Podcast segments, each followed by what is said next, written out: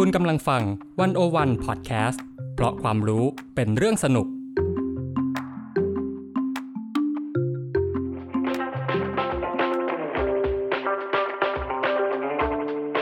อาเซียนบ่มีไกด์ออกจากอาเซียนมุมเดิมๆเข้าถึงอาเซียนมุมใหม่ๆสนุกลึกและลับแบบที่ไกด์สำนักไหนก็ไม่เคยพาไปกับเบนวงศ์พันธ์อมรินทร์เทวา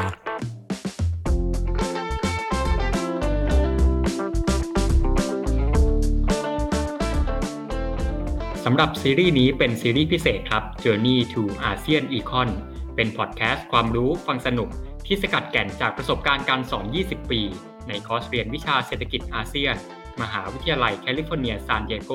ของพี่โหน่งดร.กฤตเลิศสัมพันธรัตน์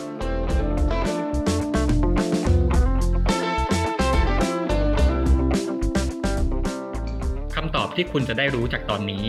สิงคโปร์พัฒนาจากเกาะเล็กๆที่ไร้ซึ่งทรัพยากรมาเป็นประเทศที่พัฒนาอันดับต้นๆของโลกได้อย่างไร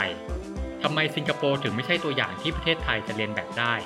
และโมเดลการพัฒนาของสิงคโปร์ถูกนำไปใช้อย่างไรบ้างในโลกใหม่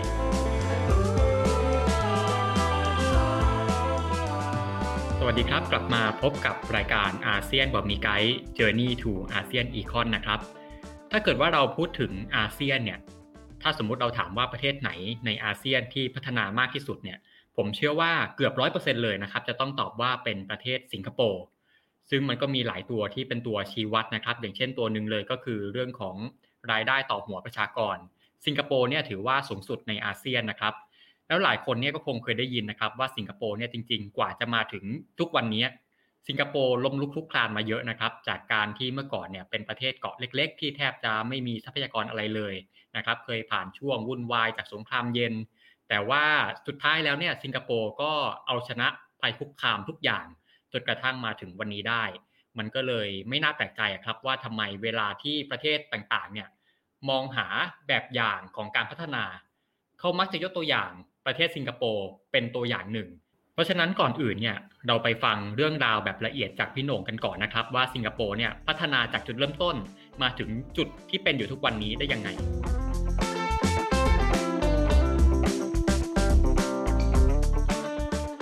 อาจจะเริ่มตรงนี้ก่อนว่าที่มาที่ไปเนี่ยของสิงคโปร์ที่ทำให้จากประเทศที่ว่าโอ้โหไม่มีทรัพยากรอะไรเลยนะครับเป็นประเทศเล็กๆเป็นประเทศเกาะที่เจอภัยคุกคามเยอะแยะในช่วงสงครามเย็นเนี่ยอะไรที่ทำให้เขามาถึงจุดนี้ได้ครับพี่นงคือถ้าเกิดเอ่อถามว่าสิงคโปร์มาถึงจุดนี้ได้ยังไงเนี่ยอันนี้มันน่าสนใจนะเพราะสิงคโปร์เนี่ยไม่ได้รวยมาแต่ดั้งแต่เดิมนะสิงคโปร์จริงๆแล้วเนี่ยเริ่มต้นเนี่ยเป็นประเทศที่เรียกว่าไม่มีอะไรเลยก็ได้เพราะว่าเป็นเป็นเกาะเล็กๆใช่ไหมครับเกาะเดียวนะครับอังกฤษมาช่วยพัฒนาตอนตอนยุคสมัยที่เป็นอาณานิคมแต่ว่าปัญหาของสิงคโปร์ก็คือเป็นเป็นเมืองท่าของการค้าในในเครือข่ายของจักรวรรดิอังกฤษใช่ไหมครับพออังกฤษให้เอกราชปุ๊บสิงคโปร์เนี่ยแปลว่ามันเป็นโนดที่ไม่ได้อยู่ในในเน็ตเวิร์กในเครือข่ายนั้นต่อไปในที่ทรัพยากรธรรมชาติก็ไม่มีนะครับอันนั้นก็คือเป็นปัญหาเริ่มต้นของสิงคโปร์ว่าพอได้เอกราชจากอังกฤษมาแล้วเนี่ยจะทำยังไงนะครับสิงคโปร์ไม่มีทรัพยากรธรรมชาติสิ่งที่สิงคโปร์มีคือที่ตั้งซึ่งก็ทำประโยชน์ให้สิงคโปร์ค่อนข้างมากนะครับในช่วงสมัยอาณานิคมแต่ว่าอ้าวไม่ได้เป็นอาณานิคมแล้วแล้วยังไงต่อนะครับเป็นสิ่งที่ลีกุนยูเขาก็บอกว่าเป็นเหมือนกับโนดนึงนะครับในเครือข่ายของการค้าของอังกฤษแต่ตอนนี้เนี่ยโนดนั้นไม่ได้อยู่ในเครือข่ายแล้วนะครับนอกจากนั้นเนี่ยอัตราการว่างงานตอนแรกสูงมากนะครับเพราะว่าการจ้างงานส่วนใหญ่เนี่ยเดิมเนี่ยจำนวนมากเลยเนี่ยเป็นการจ้างงานโดยรัฐบาลอังกฤษพอรัฐบาลอังกฤษถอนตัวออกไปให้ให้ให้เอกราชกับสิงคโปร์เนี่ยคนก็ตกงานกันค่อนข้างเยอะนะครับโดยเฉพาะที่นโยบายของรัฐบาลอังกฤษเนี่ยถึงแม้จะถอนตัวให้เอกราชสิงคโปร์มาแล้วเนี่ยต่อจากนั้นเนี่ยไม่นานก็ประกาศนโยบายว่าจะถอนฐานทัพในทุกแห่งที่อยู่ทางตะวันออกของคลองสุเอซนะครับก็คือ East of Suez เนี่ยก็คือไม่มีฐานทัพฉะนั้นคนสิงคโปร์หรือคนอังกฤษเองที่ทำงานในฐานทัพเนี่ยก็มันก็ไม่มีกิจกรรมทางเศรษฐกิจนั้นแล้วใช่ไหมครับกิจกรรมทางเศรษฐกิจที่เกี่ยวข้องกับกองทัพเนี่ยมันก็หายไปทีนี้จะทำยังไงนะครับนั่นก็คือเป็นปัญหาเฉพาะหน้าเลยของของสิงคโปร์นะครับทีนี้ปัญหาอีกอันนึงของสิงคโปร์ก็คือเป็นประเทศที่ที่เล็กเล็กมาก นะครับพอเรามองเรื่องของพัฒนาการเศรษฐกิจของทุกประเทศเนี่ยจะเรียกได้ว่าทุกประเทศก็ได้นะครับไม่ได้รับเอกราชแล้วเนี่ยเรามองว่าหลายๆประเทศพยายามใช้นโยบายที่พัฒนาอุตสาหกรรมโดยการทดแทนการนำเข้าเพราะว่าอยากมีความเป็นอิสระไม่อยากตกอยู่ใต้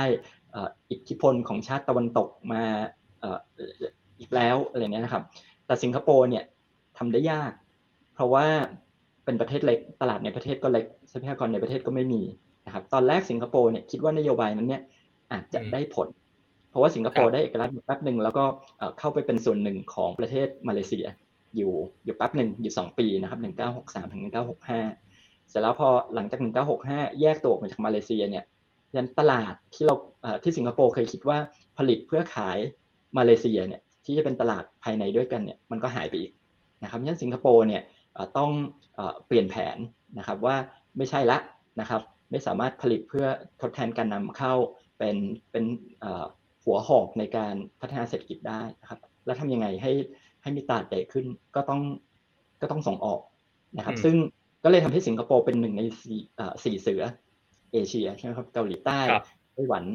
ฮ่องกงแล้วก็สิงคโปร์ที่เน้นการผลิตเพื่อเพื่อการส่งออกนะครับอันนั้นก็เป็นจุดเริ่มต้นว่าทำไมสิงคโปร์ถึงถึงต้องไปทางนั้นเพราะว่าทางเลือกเขามี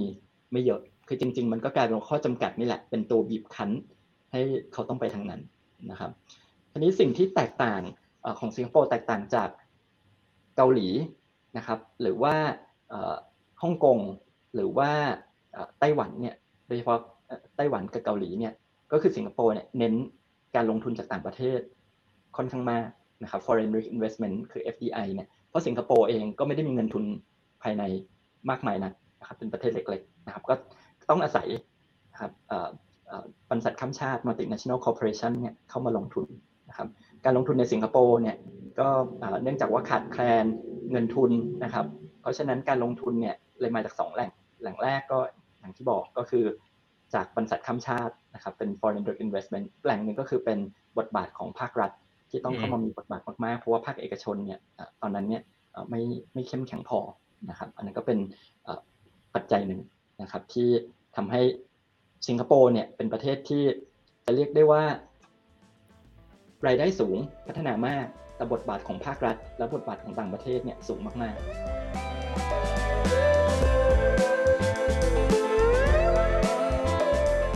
คุณผู้ฟังหลายคนก็คงอาจจะเคยได้ยินนะครับว่าเคล็ดลับของความสำเร็จของสิงคโปร์เนี่ยก็คือการเป็นประเทศที่เน้นการเปิดเสรีเป็นหลักคือเรียกได้ว่าเวลาที่เรามีการดีเบตเรื่องของนโยบายเศรษฐกิจกันเนี่ย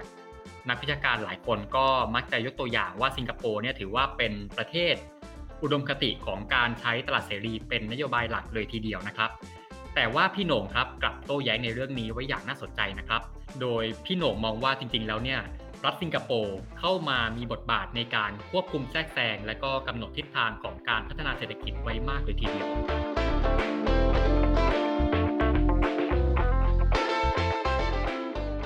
ทีเนี้ยพี่โหน่งได้พูดถึงยุทธศาสตร์นะครับของการพัฒนาของสิงคโปร์ไปแล้วไม่ว่าจะเป็นเรื่องที่ว่าเราจะต้องไปเน้นที่การส่งออกนะครับแล้วก็รวมถึงการต้องพึ่งพาการลงทุนจากต่างประเทศรวมถึงการพึ่งพาบทบาทจากภาครัฐนะครับทีนี้ทั้งหมดที่ทำมาเนี่ยในช่วงเวลานั้นนะครับซึ่งตอนนั้นจะเป็นช่วงก่อตั้งประเทศใหม่ๆนะฮะในตอนนั้นเนี่ยสิ่งสิ่งที่สิงคโปร์กำหนดยุทธศาสตร์ไว้แบบนี้ครับมันมันส่งผลถึงเศรษฐกิจในตอนนั้นยังไงในช่วงแรกๆครับครับนี่ก็ต้องดูอะครับว่าตอนแรกเนี่ยสิงคโปร์เนี่ยเน้นการลงทุนจากต่างประเทศเข้ามาซึ่งต่างประเทศที่เข้ามาลงทุนที่สิงคโปร์ก็เหมือนกับต่างประเทศที่เข้ามาลงทุนต่อมานะครับและต่อมามาลงทุนในไทยในมาเลเซียก็คือเน้นการลงทุนที่มีแรงงานราคาถูกต้นทุนราคาถูกซึ่งนั้นคือนโยบายของสิงคโปร์เนี่ยพยายามจะดึงดึงดูดเงินลงทุนจากต่างต่างชาติเนี่ยนอกจากจะให้เรื่องของแรงจูงใจทางด้านภาษีนะครับแล้วเนี่ยเรื่องต้นทุนสิงคโปร์เองเนี่ยรัฐบาลสิงคโปร์เองก็พยายามเรียกว่ามามีอิทธิพลในการกำหนดต้นทุนการผลิตนะครับในหลายๆด้านเลยนะครับซึ่งอันนี้มันก็ย้อนกลับไปว่ารัฐบาลสิงคโปร์เนี่ยมีบทบาทมากนะครับในในเศรษฐกิจเนี่ยในระบบเศรษฐกิจเนี่ยไม่ใช่แค่เทมาเซกที่ที่เป็นพูดเมื่อกี้ว่าเป็นมาทำธุรกิจเองนะครับในเรื่องของนโยบายเนี่ยสิงคโปร์เนี่ยในรัฐบาลสิงคโปร์เนี่ยพยายามลดต้นทุนการทำธุรกิจนะครับเช่นนะครับมีการกำหนด ค่าจ้างนะครับการกำหนดค่าจ้างเนี่ยกำหนดโดย National Wage Council นะครับ เอ็น ดับเบิลยู ซี เนี่ยซึ่งพอเขากำหนดค่าจ้างเขาก็สามารถกำหนดได้ว่าจะให้ค่าจ้างราคาถูกหรือแพงแค่ไหนถ้าอยากให้ต้นทุนราคาถูกเขาก็มีกำหนดค่าจ้างไว้ในระดับหนึ่งนะครับมีเรื่องของ Labor Union เขาก็เข้ามาคุมนะครับเรื่องของเงินทุนนะครับรัฐบาลสิงคโปร์ก็เป็นเจ้าของแบงค์นะครับ Development Development Bank of Singapore ก็คือเรารู้จักในนาม ดี บี เอส เนี่ยนะครับก็เป็นของรัฐบาลสิงคโปร์เพราะฉะนั้นไอ้การที่เขาจะปล่อยกู้ไปให้ภาคธุรกิจใดภาคธุรกิจหนึ่งอุตสาหกรรมใดอุตสาหกรรมหนึ่งเนี่ยเขาก็ทำได้นะครับยิ่งไปกว่านั้นเนี่ยอันนึงที่น่าสนใจมากก็คือเรื่องของการระดมเงินทุนนะครับคือเงินออมสิงคโปร์เนี่ยมีเอ่อ Central Provident Fund หรือ ซี พี เอฟ อืมครับซึ่งอันนี้เนี่ยมันเป็นเอ่อการออมภาคบังคับคือบังคับเลยว่าคนสิงคโปร์ต้องออมก็คือโดนตัดบัญชีนั่นเลยยังไม่เห็นยังไม่เห็นเอ่อเพย์เช็คเนี่ยนะครับก็โดนตัดไปแล้วซึ่งรัฐบาลสิงคโปร์กำหนดไอ้ไอ้ตัวอัตราการออมเนี่ยไว้สูงมากนะครับบางช่วงเนี่ยสูงถึง สามสิบ กว่าเปอร์เซ็นต์ สามสิบเจ็ดเปอร์เซ็นต์ ก็มีซึ่งก็คือหนึ่งในสามโดนโดนบังคับให้ออมนะครับอันนี้ไม่ใช่ภาษีนะอันนี้คือเงินออมแต่ว่าโดนบังคับให้ออมฉะนั้นไอ้ไอ้กองทุนเอ่อตัวนี้เนี่ยมันก็จะมีเงินค่อนข้างเยอะที่สามารถนำไปใช้ในการลงทุนได้นะครับอันนี้ก็เอ่อเป็นเป็นอีกตัวนึงนะครับหรือเอ่อการพัฒนาโลจิสติกส์ซึ่งนี้ก็สำคัญเพราะว่าเขาต้องการให้ส่งออกใช่มั้ยครับเพราะฉะนั้นโลจิสติกส์มันก็ต้องมีนะครับแต่ว่าสิงคโปร์เนี่ยรัฐบาลก็เป็นเจ้าของเรื่องโลจิสติกส์ด้วยนะครับเอ่อ Neptune Orient Line นะครับซึ่งเป็นเป็นเอ่อโลจิสติกส์ชิปปิ้งเนี่ยก็ก็เป็นของรัฐบาลฉะนั้นเขาก็กำหนดได้ว่าว่าจะทำไง Singapore Airlines ก็เป็นของของรัฐบาลนะครับเอ่อเป็นเอ่อพันเทมาเซกนะครับรัฐบาลเจ้าของพันเทมาเซกฉะนั้นเอ่อหลายๆอย่างเนี่ยรัฐบาลก็เข้ามามีอิทธิพลค่อนข้างเยอะนะครับรัฐบาลตั้งเอ่อ Jurong Town Corporation เพื่อให้พัฒนาครับพื้นที่อุตสาหกรรม Jurong เนี่ยก็ก็เป็นนโยบายของรัฐบาลที่เข้ามามีบทบาทอย่างมากในการดึงดูดการลงทุนจากจากเอกชนนะครับอันนี้เมื่อรัฐบาลเข้ามาทำอย่างนี้เนี่ยมันมันเห็นผลชัดมากนะครับอัตราการว่างงานเนี่ยตอนแรกที่เราบอกว่าแยกมาจากมาเลเซียปีหนึ่งพันเก้าร้อยหกสิบห้าเนี่ยอัตราการว่างงาน เก้าเปอร์เซ็นต์ นะครับสูงมากครับผ่านไปสิบปีนะครับหนึ่งพันเก้าร้อยเจ็ดสิบสี่ลงมาลดลงมาต่ำกว่า สี่เปอร์เซ็นต์ อืมครับส่งออกสินค้าสินค้าอุตสาหกรรมเนี่ยนะครับเพิ่มขึ้นยี่สิบเท่านะครับ เอฟ ดี ไอ ก็เพิ่มขึ้นเกือบยี่สิบเท่านะครับอุตสาหกรรมเนี่ยก็มีตอนแรกก็เป็นเท็กซ์ไทล์นะครับอุตสาหกรรมสิ่งทอนะครับแต่ตัวที่ทำให้สิงคโปร์เนี่ยโตมากๆจริงๆแล้วก็แล้วก็ยังมีเอ่อมีเขาเรียกว่ามีอิทธิพลในอุตสาหกรรมนี้จนถึงทุกวันนี้เนี่ยก็คืออุตสาหกรรมอิเล็กทรอนิกส์นะครับซึ่งการจ้างงานในอุตสาหกรรมอิเล็กทรอนิกส์นี่มันมันโตขึ้นเร็วมากนะครับจากเดิมที่ที่ไม่ได้ทำอะไรเลยเนี่ยในในปีเจ็ดสิบเอ็ดเนี่ย แปดจุดสี่เปอร์เซ็นต์ ของของการจ้างงานภาคอุตสาหกรรมเนี่ยในในปีเจ็ดสิบเอ็ดมันเพิ่ม ยี่สิบห้าเปอร์เซ็นต์ ในปีแปดสิบสี่ครับก็คือมันเห็นได้ชัดมากว่านี่เป็นอุตสาหกรรมนึงที่ที่สิงคโปร์เอ่อเน้นนะครับนี่มันมันก็ฉายภาพว่าเมืองไทยก็ก็เดินตามเส้นทางนี้แหละเราถึงบอกว่ามองสิงคโปร์เพราะสิงคโปร์เค้าเค้าไปก่อนแล้วเราก็เราก็ตามไปภาพที่ล้อกันไปว่าหลายๆครั้งเราก็รู้สึกว่าเออมองสิงคโปร์เป็นเป็นตัวอย่างนะครับว่าเค้าไปก่อนเราแล้วแล้วตอนนี้เขาทำอะไรแล้วเราจะตามเขาต่อได้ไหมอะไรอย่างเงี้ยนะครับอืมครับพี่หน่งก็ถ้าเกิดว่าเรามองดูสี่เสือเศรษฐกิจทั่วไปเนี่ยอ่ะอย่างเมื่อกี้พี่หน่งพูดถึงว่าอ่ะมันมีไต้หวันนะครับมีอะไรนะมีไต้หวันมีเกาหลีอ่าเกาหลีใต้นะครับเดี๋ยวผมนึกไม่ออกไต้หวันเกาหลีใต้สิงคโปร์หนึ่งแล้วก็อีกอันนึงก็คือฮ่องกงครับฮ่องกงอ่าใช่เป็นสี่เสือนะครับคือถ้าดูสตอรี่ของบรรดาเสือเศรษฐกิจเอเชียเนี่ยนะครับคือเราก็จะเห็นว่ามันมันก็จะเดินคล้ายๆกันนะครับในช่วงเวลาเดียวกันเนี่ยมันก็จะเจอสถานการณ์อะไรคล้ายกันซึ่งในช่วงแรกเนี่ยอ่ามันก็จะอ่าก็จะเป็นช่วงที่เริ่ม industrialization นะครับเริ่มจะเข้าสู่ช่วงของอ่าอุตสาหกรรมนะฮะเริ่มเป็น export forest ต่างๆแต่ว่าคือถ้าไปดูสตอรี่ของแต่ละประเทศเนี่ยคือในช่วงเวลาหนึ่งเนี่ยมันก็จะเจอกับ disruption นะครับก็คือถึงจุดหนึ่งเนี่ยมันจะต้องยกระดับอุตสาหกรรมไปสู่อุตสาหกรรมที่มันสูงขึ้นไปอีกนะฮะซึ่งผมเชื่อว่าสิงคโปร์เนี่ยก็เจออะไรแบบนี้เหมือนกันนะครับแต่สิงคโปร์เนี่ยอันนี้น่าสนใจครับพี่หน่งคือผมสงสัยเหมือนกันว่าอย่างสิงคโปร์เนี่ยที่มีปัญหาเรื่องของเอ่อทรัพยากรที่ไม่ได้เยอะนะครับรวมถึงโดยเฉพาะอย่างยิ่งเลยตัวแรงงานที่ไม่ได้เยอะเนี่ยนะครับแล้วในช่วงเวลาที่สิงคโปร์ต้องเจอ disruption นะครับในช่วงของการเปลี่ยนผ่านอุตสาหกรรมไปสู่อุตสาหกรรมที่มันขั้นสูงขึ้นเนี่ยนะครับ สิงคโปร์ตอนนั้นเนี่ยเขาแก้ปัญหาเรื่องนี้ยังไงครับอันนี้เป็นถามได้ได้ถูกจุดมากใช่ไหมครับเพราะว่าหรือว่าสิงคโปร์ประเทศเล็กประชากรไม่เยอะเพราะฉะนั้นไอ้การที่เขาบอกว่าเน้น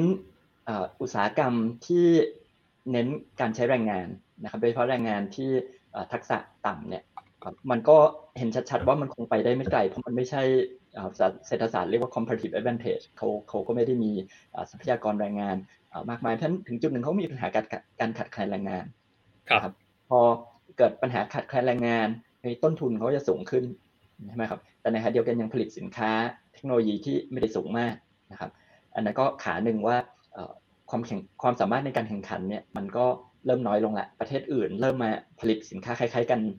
ตามขึ้นมาใช่ไหมครับในช่วงปีเจ็ดสิบ แปดสิบเอ่อมาเลเซียไทยก็ก็ตามมานะครับในขณะที่เทคโนโลยีเนี่ยก็ยังไปไม่ถึงอีกอีกขั้นหนึ่งอันนี้ก็คล้ายๆกับสถานการณ์ที่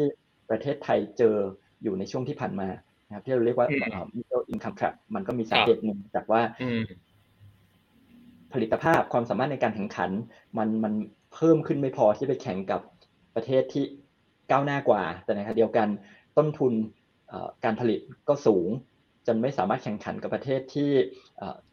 รายได้ต่ำกว่าต้นทุนต่ำกว่าได้สิงคโปร์ก็ก็เคยอยู่ในจุดนั้นวิธีแก้ของเขาเนี่ยน่าสนใจมากเขาแก้โดยไปการโดยการปรับโครงสร้างต้นทุนการผลิตนะครับโดยเฉพาะแรงงานนะครับเขาใช้นโยบายที่เรียกว่า corrective wage policy ก็คือเป็นการปรับค่าแรงนะครับในช่วงปีเจ็ดสิบแปดถึงปีแปดสิบเอ็ดเนี่ยสามปีเนี่ยนะครับเขาขึ้นค่าแรงเนี่ยถึง ห้าสิบเปอร์เซ็นต์ ซึ่งอย่าลืมว่าค่าแรงมันขึ้นได้รัฐบาลก็กลุ่มค่าแรงอยู่ครับแต่ขึ้นเยอะมากเลยนะพี่หนุ่ม ห้าสิบเปอร์เซ็นต์ นะครับครับครึ่งนึงอ่ะครับว่าอันนี้เนี่ยสูงมากซึ่งเอ่อมันแน่นอนมันกระทบต้นทุนการผลิตอืมครับแน่ๆเยอะด้วยโดยเฉพาะอุตสาหกรรมที่เน้นการใช้แรงงานแต่ทำไมรัฐบาลสิงคโปร์ถึงทำอย่างนั้นนะครับเหตุผลของเขาก็คือเขาต้องการปรับโครงสร้างการผลิตของประเทศเขาไม่ได้มองว่าการขึ้นค่าแรงเนี่ยมันทำให้ธุรกิจเนี่ยแข่งขันไม่ได้เพราะต้นทุนสูงเขามองว่าอันนั้นแหละคือสิ่งที่เขาต้องการธุรกิจจะไม่สามารถแข่งขันได้ในอุตสาหกรรมเดิมๆได้ต่อไปเพราะต้นทุนการผลิตมันสูงขึ้นวิธีที่ธุรกิจจะอยู่รอดได้เนี่ยคือธุรกิจเนี่ยจะต้องปรับตัวเปลี่ยนไปผลิตสินค้านะครับที่มีความซับซ้อนมากขึ้นมีมูลค่าเพิ่มสูงขึ้นใช้แรงงานที่มีทักษะสูงขึ้นนะครับฉะนั้นรัฐบาลขึ้นค่าแรงมาตรงนี้เนี่ยเป็นการบังคับนะครับว่าธุรกิจจะต้องจ่ายค่าแรงราคาสูงคราวนี้ถามว่าถ้าธุรกิจต้องจ่ายค่าแรงราคาสูงแปลว่าอะไรธุรกิจเขาก็บอกว่าอ้าวถ้าใช้เขาคุมเขาก็ต้องจ้างแรงงานที่มีทักษะสูงขึ้นใช่ไหมครับฉะนั้นธุรกิจก็ต้องปรับตัวไปผลิตสินค้าที่มีมูลค่าเพิ่มสูงขึ้นต้องการแรงงานที่มีทักษะสูงขึ้นครับทีนี้ปัญหาคืออ้าวแล้วแรงงานจะทำยังไงแรงงานก็ก็ต้องถามตัวเองละว่าถ้าจะให้ตัวเองได้รับการจ้างงานต่อตัวเองก็ต้องอัพสกิลก็ต้องพัฒนาทักษะและถ้าทักษะเท่าเดิมบริษัทก็จะไม่ไม่มาจ่ายค่าจ้างสูงขึ้นในในทักษะที่เท่าเดิมฉะนั้นแรงงานก็ต้องไปอัพสกิลพัฒนาทักษะตัวเองยกระดับทักษะของตัวเองด้วยซึ่งรัฐบาลสิงคโปร์เขาเขาก็มองว่าตรงนี้มันก็ยากนะครับก็ก็มีการช่วยช่วยในการปรับตัวทั้งฝั่งธุรกิจแล้วก็ฝั่งแรงงานแต่ว่าก็ต้องก็ต้องยอมรับว่าเป็นนโยบายที่สร้างความเจ็บปวดให้หลายๆคนจนถึงปัจจุบันหลายๆคนมองย้อนกลับไปก็ก็ยังมองว่ามันเป็นนโยบายที่สร้างความเจ็บปวดทิ้งบางคนไว้ข้างหลังเหมือนกันแต่ว่ามันในภาพรวมมันก็ทำให้ประเทศเนี่ยยกระดับไปไปในอุตสาหกรรมที่ก้าวหน้าไปอีกหนึ่งหนึ่งขั้นจากจาก low value added เอ่อมูลค่าเพิ่มต่ำไปเป็นมูลค่าเพิ่มสูงนะครับ high value added อันนี้ก็เป็นเป็นเอ่อนโยบายที่ที่เขาเขาทำครับอืมแต่ก็สไตล์สิงคโปร์เหมือนกันนะครับก็คือสิงคโปร์เนี่ยจะชอบแนวนี้เลยแบบจะชอบเอ่อชอบใช้นโยบายอะไรบางอย่างเนี่ยที่จะบีบบังคับให้คนต้องพัฒนาตัวเองซึ่งไม่ใช่แค่เรื่องอุตสาหกรรมนะพี่โหน่งอย่างผมยกตัวอย่างเรื่องอย่างอย่างช่วงหนึ่งเนี่ยสิงคโปร์ประกาศว่า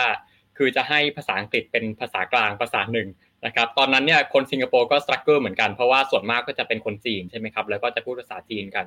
แต่ถึงจุดหนึ่งเนี่ยก็ก็ต้องมาเรียนภาษาอังกฤษนะครับซึ่งโอเคถ้าเป็นคนรุ่นใหม่เนี่ยอาจจะมีปัญหาแต่ปัญหาก็จะไปตกอยู่กับคนคนรุ่นเก่าคนสูงอายุนี่แหละที่เขาจะไปเรียนที่ไหนนะครับแล้วก็เอ่อจะไปโหจะไปพัฒนาทักษะภาษายังไงตอนนี้ตอนนี้ก็แก่แล้วสมองก็ไม่รับแล้วนะครับเนี่ยก็จะเจอปัญหาในที่ที่ว่าเอ่อเขา เอ่อมันทำให้มีคนบางกลุ่มเนี่ยถูกทิ้งไว้ข้างหลังนะครับพอคนที่พูดภาษาอังกฤษไม่ได้เนี่ยนะครับก็เอ่อคือเขาเรียกว่าโอกาสมันก็จะแคบลงนะครับรวมถึงโลกเขาก็จะแคบลงเพราะว่าคนส่วนมากเนี่ยจะเริ่มสื่อสารด้วยภาษาอังกฤษกันอันนี้เป็นตัวอย่างหนึ่งที่พี่หนงพูดมาเรื่องของการใช้นโยบายการขึ้นค่าแรงนะครับมาบีบบังคับให้อุตสาหกรรมต้องปรับตัวนะครับไปขึ้นไปสู่การเป็นอุตสาหกรรมขั้นสูงแล้วก็ซึ่งมันก็ส่งผลเป็นลูกโซ่ว่าอ่ะคุณเป็นแรงงานคุณก็ต้องปรับตัวเหมือนกันไม่งั้นเขาก็ไม่จ้างงานคุณนะครับอันนี้ก็สไตล์สิงคโปร์จริงๆนะครับแต่ต้องขยายความที่พี่หนงพูดนิดนึงว่าไอ้การขึ้นค่าแรง ห้าสิบเปอร์เซ็นต์ เนี่ยมันเป็นการขึ้นเอ่อในระยะยาวใช่มั้ยครับเป็นระยะสามปีนะครับซึ่งสามปีจริงก็ไม่ยาวมากนะจริงๆแล้วจริงๆไม่ยาวมากใช่แต่คือมันก็ไม่ใช่ว่าไม่ใช่ว่าประกาศปุ๊บขึ้นทันทีนะครับอันนั้นก็ถ้าเป็นแบบนั้นเนี่ยมันเจ๊งกระนาวแน่นอนนะครับปรับตัวกันไม่ทันแต่ว่าอย่างอย่างน้อยเนี่ยอย่างน้อยที่สุดเนี่ยการประกาศว่าอ่ะอีกสามปีนะครับเอ่อเราจะขึ้นค่าแรงเนี่ยอย่างน้อยคือทางฝั่งอุตสาหกรรมทางฝั่งทั้งทางฝั่งของแรงงานเนี่ยอ่ะอย่างน้อยจะได้ดูแล้วว่ามันมีระยะเวลาเท่านี้ที่เราจะได้เตรียมตัวนะครับซึ่งโอเคคนถ้าถ้าเตรียมตัวได้ก็ก็ก็ดีไปนะครับมันก็ถือว่าอ่ะอย่างน้อยก็มีเวลาให้ให้หายใจหายคอกันหน่อยนะครับอ่ะอันนี้แหละเป็นเป็นเหมือนเป็นเอ่อเป็นแนวทางของรัฐบาลสิงคโปร์ที่เขามักจะใช้ในการบีบบังคับนะฮะให้ให้คนเนี่ยต้องปรับตัวขึ้นไปนะครับอีกตัวอย่างนึงเร็วๆนี้เนี่ยหลายๆคนก็มองว่าเอ่อ ranking เนี่ยนะครับการจัดอันดับมหาวิทยาลัยสิงคโปร์เนี่ยขึ้นมาในอันดับโลกเนี่ยเร็วมากอ่ะใช่คือคือถ้าถามว่ายี่สิบปีที่แล้วสามสิบปีที่แล้วมามหาวิทยาลัยสิงคโปร์ซึ่ง quality ก็คุณภาพก็ก็ดีระดับนึงแต่ว่าจะไม่ได้เรียกว่าเป็น world class เหมือนในปัจจุบันที่มันดีขึ้นมาเยอะมากเนี่ยนโยบายก็คล้ายๆกันว่ารัฐบาลก็มาเอ่อค่อนข้างซึ่งมหาวิทยาลัยของสิงคโปร์ก็เป็นของของรัฐบาลอีกใช่มั้ยครับซึ่งนโยบายที่อยากให้คุณภาพดีเนี่ยทำยังไงก็คือตั้งเป้านะครับว่าอาจารย์จะต้องมีงานวิจัยอย่างนั้นอย่างนี้ซึ่งเป้าหมายเขาก็เป็นเป้าหมายของระดับของประเทศที่ก้าวหน้าทางด้านการศึกษานะครับใช้มาตรฐานของของเอ่ออเมริกาของของยุโรปในการประเมินฉะนั้นเนี่ยตัวนี้มันก็เป็นอีกตัวอย่างนึงนะครับที่สะท้อนให้เห็นนะครับว่าเขาตั้งตั้งเป้าหมายไว้ไว้สูงมากเพื่อบีบนะครับให้คนเนี่ยยกระดับตัวเองจริงๆนะครับครับแน่นอนว่ามันก็อย่างที่บอกว่าเอ่อคนทำไม่ได้ก็ก็ลำบากหน่อยนะครับแต่ว่าเอ่อในภาพรวมของประเทศมันก็ยกระดับขึ้นไปครับคือมหาวิทยาลัยสิงคโปร์เนี่ยก็ คิว เอส Ranking นี่สูงจริงๆนะผมก็เป็นศิษย์เก่าสิงคโปร์เหมือนกันนะครับอย่างผมจบนันยางเนี่ยก็ตอนนั้นถ้าจำไม่ผิดก็จะเป็นอันดับที่สิบเอ็ดของโลกซึ่งซึ่งถือว่าสูงมากนะครับรวมถึง เอ็น ยู เอส เหมือนกันก็อยู่อันดับไล่เลี่ยกันนะฮะ เอ็น ยู เอส อาจจะสูงกว่าอันดับหนึ่งนะครับก็เนี่ยอันนี้ก็ถือว่าเป็นผลพวงเหมือนกันของนโยบายของรัฐบาลสิงคโปร์นะครับ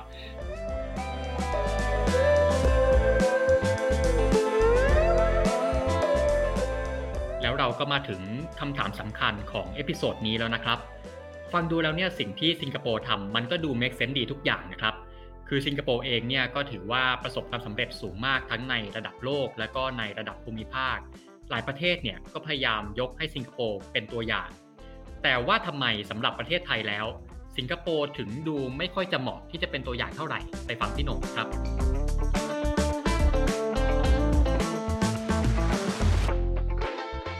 เนี่ยมาถึงประเด็นหลักของพอดแคสต์ตอนนี้แล้วครับพี่หนงว่าเพราะอะไรนะครับเพราะอะไรสิงคโปร์เนี่ยพัฒนาไปขนาดนั้นแล้วแต่ทำไมเราไม่สามารถที่จะมองสิงคโปร์เป็นตัวอย่างได้ครับอันนี้เนี่ยเอ่อเหตุผลแรกเลยนะครับสิงคโปร์เนี่ยเป็นประเทศขนาดเล็กนะครับตอนนี้ประชากรสิงคโปร์ประมาณประมาณหกล้านนะครับเอ่อหกล้านกว่าอย่างเงี้ยนะครับซึ่งคิดแล้วเนี่ยก็เท่ากับประชากรคือน้อยกว่าประชากรของกรุงเทพด้วยซ้ำของกรุงเทพเนี่ยครับและทางการก็ตัวเลขหนึ่งตัวเลขที่รวมคนต่างจังหวัดที่เข้ามาทำงานที่กรุงเทพแต่ว่าทะเบียนบ้านอยู่ต่างจังหวัดเนี่ยก็ก็อีกตัวเลขหนึ่งซึ่งถ้ารวมทั้งหมดแล้วเนี่ยกรุงเทพเนี่ยและปริมณฑลเนี่ยคนมากกว่าสิงคโปร์ด้วยซ้ำดีไม่ดีเอ่อเกินสองเท่าของสิงคโปร์นะครับเพราะฉะนั้นการบริหารงานเอ่อของสิงคโปร์เนี่ยคนเขาน้อยอันนั้นคือน้อยกว่าเราเยอะนะครับเพราะฉะนั้นเนี่ยอันนี้คือเป็นประเด็นที่หนึ่งแล้วเดี๋ยวกลับมาประเด็นต่อก็ได้นะครับประเด็นที่สองเขาเป็นเราเรียกว่าซิตี้สเตทคือมีเมืองเมืองเดียวนะครับทุกคนก็อยู่ในเมืองนะครับเขาไม่มีภาคเกษตรเขาไม่มีภาคชนบทใช่ไหมครับฉะนั้นนโยบายของเขาเนี่ยออกแบบมาเนี่ย มันไม่ต้องคำนึงถึงความหลากหลายของประชากรมากเท่ากับประเทศไทยนะครับแน่นอนมีความหลากหลายในมิติอื่นในความหลากหลายทางทางเชื้อชาติชาติพันธุ์อะไรก็ว่าไปใช่ไหมครับแต่ความหลากหลายในเรื่องของเอ่อสภาพทางพื้นฐานทางเศรษฐกิจและสังคมเนี่ยน้อยกว่าเมืองไทยแน่ๆนะครับนโยบายหลายๆอย่างที่เขาออกมาเนี่ยเขาไม่ต้องคำนึงถึงความเกี่ยวเนื่องระหว่างภาคเศรษฐกิจระหว่างภาคเกษตรกับภาคอุตสาหกรรมใช่ไหมครับนโยบายของเขานโยบายภาคอุตสาหกรรมภาคบริการเนี่ยก็ก็เจาะไปได้เลยนะครับไม่ต้องมาคำนึงว่าเอ้ยฉันนโยบายนี้ออกมาจะไปกระทบกับแรงงานภาคเกษตรยังไงจะกระทบกับรายได้ภาคเกษตรยังไงจะต้องไปคำนึงถึงการโยกย้ายถิ่นฐานของคนระหว่างชนบทกับเมืองยังไงอันนั้นเป็นประเด็นที่เขาไม่ต้องคิดถึงเลยนะครับเขาไม่ต้องคิดถึงเรื่องของความเหลื่อมล้ำในเชิงภูมิภาคเพราะว่าเขาเป็นเกาะเล็กๆมีเมืองหนึ่งเมืองนะครับไม่ต้องคิดถึงเรื่องของความเหลื่อมล้ำระหว่างเมืองกับชนบทไม่ต้องคิดเรื่องของความเหลื่อมล้ำระหว่างภาคการผลิตอุตสาหกรรมนะครับกับภาคเกษตรนะครับไม่เอ่อไม่ต้องดูเรื่องพวกนั้นเลยเพราะฉะนั้นนโยบายต่างๆเนี่ยมันออกแบบง่ายกว่ามีความซับซ้อนน้อยกว่านะครับอีกประเด็นหนึ่งก็คือเรื่องของการเมืองถ้าไม่สิงคโปร์ใช้นโยบายอะไรหลายอย่างที่ดูแล้วเนี่ยมันเอ่อจะเรียกว่าอาจจะต้องมีความเจ็บปวดในระยะสั้นแต่มันส่งผลดีในระยะยาวทำไมเขาถึงทำได้นะครับก็เหตุผลหนึ่งก็คงเป็นเรื่องของความมีเสถียรภาพทางการเมืองที่พรรคการเมืองพรรคเดียวเนี่ยก็คือ People Action Party เนี่ยเป็นรัฐบาลมาตลอดตั้งแต่สมัยลีกวนยูจนถึงปัจจุบันใช่ไหมครับเลือกตั้งกี่หนก็ได้เข้ามาอันนั้นเนี่ยก็จะมีผลเสียในเรื่องของจริงๆแล้วก็เป็นเรื่องของรัฐบาลเผด็จการก็มีผลเสียอย่างอื่นนะครับแต่ในเรื่องของการดำเนินนโยบายเนี่ยมันทำให้รัฐบาลเนี่ยมองระยะยาวด้วยไม่ได้มองถึงแค่การเลือกตั้งครั้งต่อไปนะครับไม่ได้มองถึงแค่ต้องเอาผลดีในระยะสั้นถึงแม้ว่าต้นทุนในระยะยาวเนี่ยมันจะมันจะเยอะนะครับอันนี้มันก็เลยทำให้ให้เขามีนโยบายในระยะระยะยาวได้มีนโยบายที่ต่อเนื่องได้ไม่ใช่ว่าเปลี่ยนรัฐบาลทีนึงก็มาล้มนโยบายของรัฐบาลก่อนเริ่มนโยบายใหม่ของตัวเองขึ้นมานะครับความต่อเนื่องของนโยบายมันก็มันก็ทำให้เกิดขึ้นได้อันนี้อันนี้เนี่ยในเมืองไทยเนี่ยตรงข้ามเมืองไทยรัฐบาลเปลี่ยนบ่อยนะครับซึ่งมันก็จะมีเอ่อมันก็มีข้อดีข้อเสียของมันว่าเปลี่ยนเพราะอะไรอีกนะครับถ้าเปลี่ยนเพราะเลือกตั้งมันก็คือเป็นเป็นประชาธิปไตยนะครับครับซึ่งมันมันก็จะมีปัญหาในในเรื่องของความต่อเนื่องของของนโยบายด้วยนะครับและอีกข้อนึงเนี่ยที่จะบอกว่าเราไม่เหมือนสิงคโปร์แต่เราอาจจะทำให้เหมือนเขาได้แต่แต่ก็ไม่รู้ว่าจะทำยังไงก็คือการทำงานของระบบราชการครับคือระบบราชการของเมืองไทยเนี่ยมันมันมีปัญหาอันนี้ไม่ได้ไม่ได้บอกว่าข้าราชการเมืองไทยไม่ดีไม่ได้ตั้งใจทำงานไม่ได้ไม่ได้พูดอย่างนั้นนะครับแต่ว่าเรื่องของการประสานงานระหว่างองค์กรเนี่ยมันไม่เป็นอันหนึ่งอันเดียวกันเท่ากับของสิงคโปร์ที่นโยบายนโยบายเขาเป็นเขาเรียกว่าวันสิงคโปร์เนี่ยก็คือมีนโยบายออกมาทุกคนเนี่ยมีเป้าหมายเดียวกันแล้วก็ไปทางเดียวกันนะครับนโยบายมีข้อออกมาแล้วแล้วไม่มีปัญหาเรื่องการประสานงานเท่ากับในหลายๆประเทศนะครับในแง่นั้นเนี่ยเมืองไทยเนี่ยรัฐบาลระบบราชการที่ที่ค่อนข้างใหญ่แล้วก็มีปัญหาการประสานงานเนี่ยก็เป็นอุปสรรคให้การดำเนินนโยบายหลายๆอย่างเนี่ยมันไม่ราบเรียบราบรื่นนะครับบรรลุผลได้ง่ายเท่ากับสิงคโปร์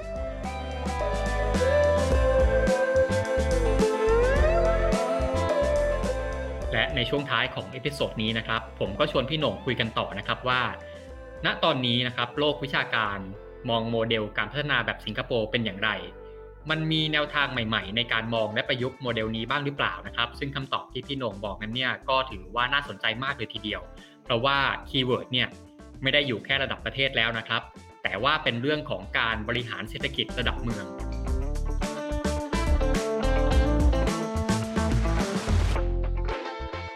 พี่โหน่งพูดมาสี่ข้อเนี้ยก็คืออ่ะข้อแรกคืออ่าสิงคโปร์ไม่มีภาคชนบทไม่มีภาคเกษตรกรรมนะฮะข้อที่สองก็คือประชากรเขาเล็กกว่าเราเยอะนะครับแล้วก็ข้อที่สามก็คือว่าการเมืองเขามีเสถียรภาพกว่าเรามากนะฮะคือตลอดตั้งแต่ก่อตั้งประเทศมาเนี่ย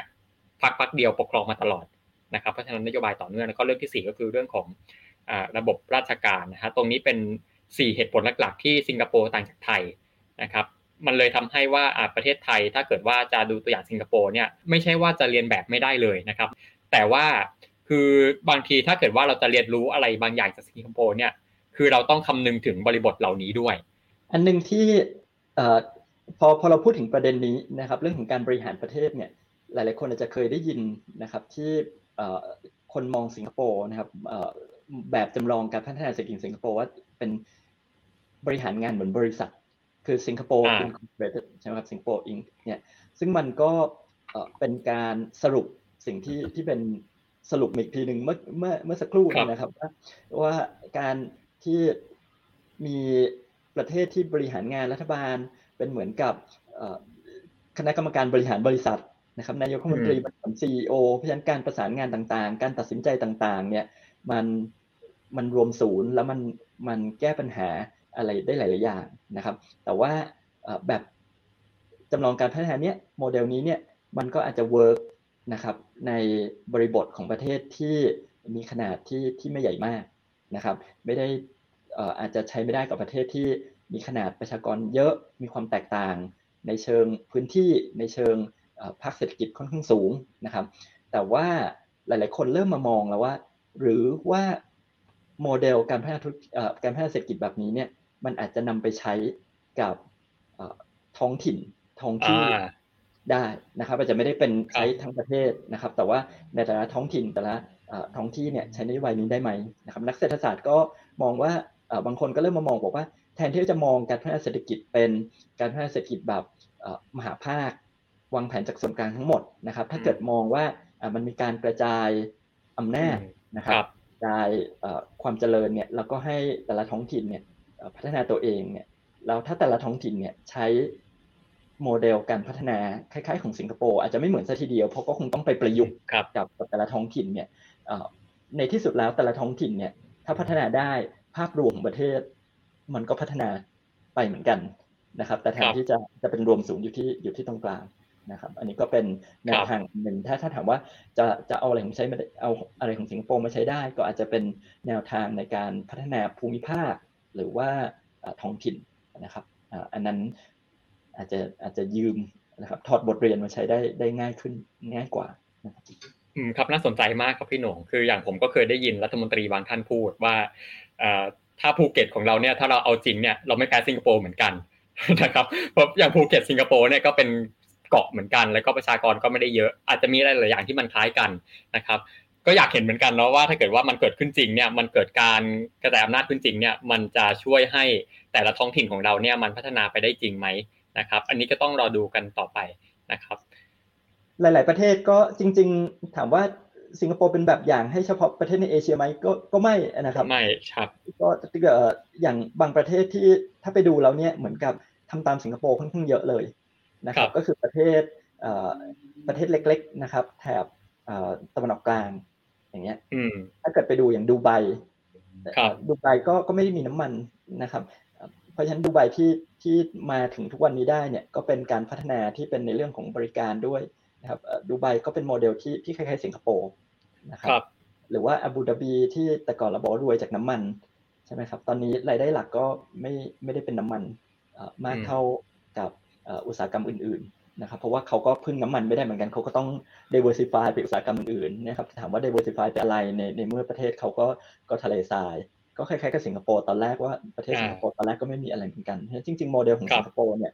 ก็อาจจะถูกไปใช้ในในบริบทในประเทศต่างๆได้ได้หลายประเทศนะครับประเทศหนึ่งที่น่าสนใจใกล้ตัวน่าสนใจแล้วเรา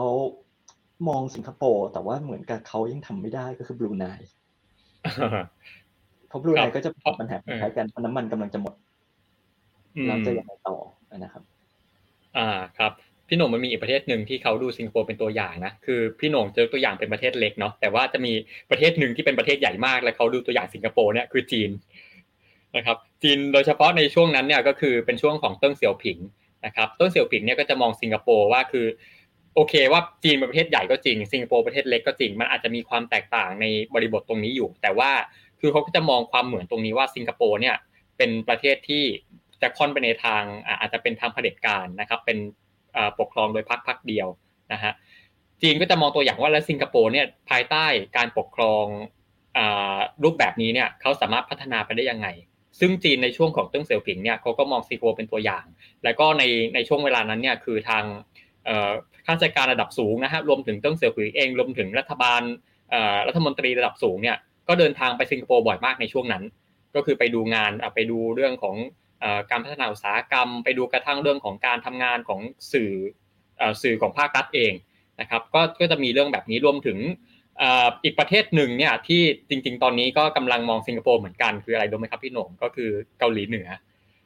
นะครับเกาหลีเหนือก็เหมือนกันนะฮะคือเกาหลีเหนืออย่างช่วงที่มีทรัมป์คิมซัมมิตนะครับช่วงนั้นเนี่ยก็สิงคโปร์เป็นเจ้าภาพแล้วตอนนั้นเนี่ยคิมจองอึนก็บินมาสิงคโปร์นะครับบินมาล่วงหน้าก็ก็เนี่ยแหละครับก็ทางทางทางการสิงคโปร์เนี่ยก็พาตะเวนดูนู่นตะเวนดูนี่นะครับซึ่งคิมจองอึนก็ประทับใจมากนะฮะคือคิมจองอึนก็เหมือนกันก็คือเขาก็มองสิงคโปร์ว่าเออสิงคโปร์ก็เป็นมีลักษณะที่ค่อนข้างจะไปในทางอาจจะเอียงไปทางเผด็จการเหมือนเหมือนกันนะครับเนี่ยเกาหลีเหนือก็สนใจแล้วว่าสิงคโปร์เนี่ยภายใต้บริบททางการเมืองที่มันมันมันมีความคล้ายกันบางอย่างแบบเนี้ยนะครับสิงคโปร์พัฒนายังไงและเกาหลีเหนือจะนำไปปรับใช้ยังไงตอนนั้นตอนนั้นเนี่ยเกาหลีเหนือก็สนใจตรงนี้มากเหมือนกันนะครับอันนี้ก็เป็นตัวอย่างนะฮะแต่ว่าก็ต้องอย่างที่บอกครับก็ประเด็นที่ที่เป็นพูดเมื่อกี้เรื่องจีนอันนี้น่าสนใจเพราะว่าตั้งเสี่ยวผิงเอ่อเอ่อมามาเซาท์อีสต์เอเชียเนี่ยแหละมาเอเชียตะวันออกเฉียงใต้แล้วก็ดูโหทำไมไปไกลใช่มั้ยครับครับเวลาที่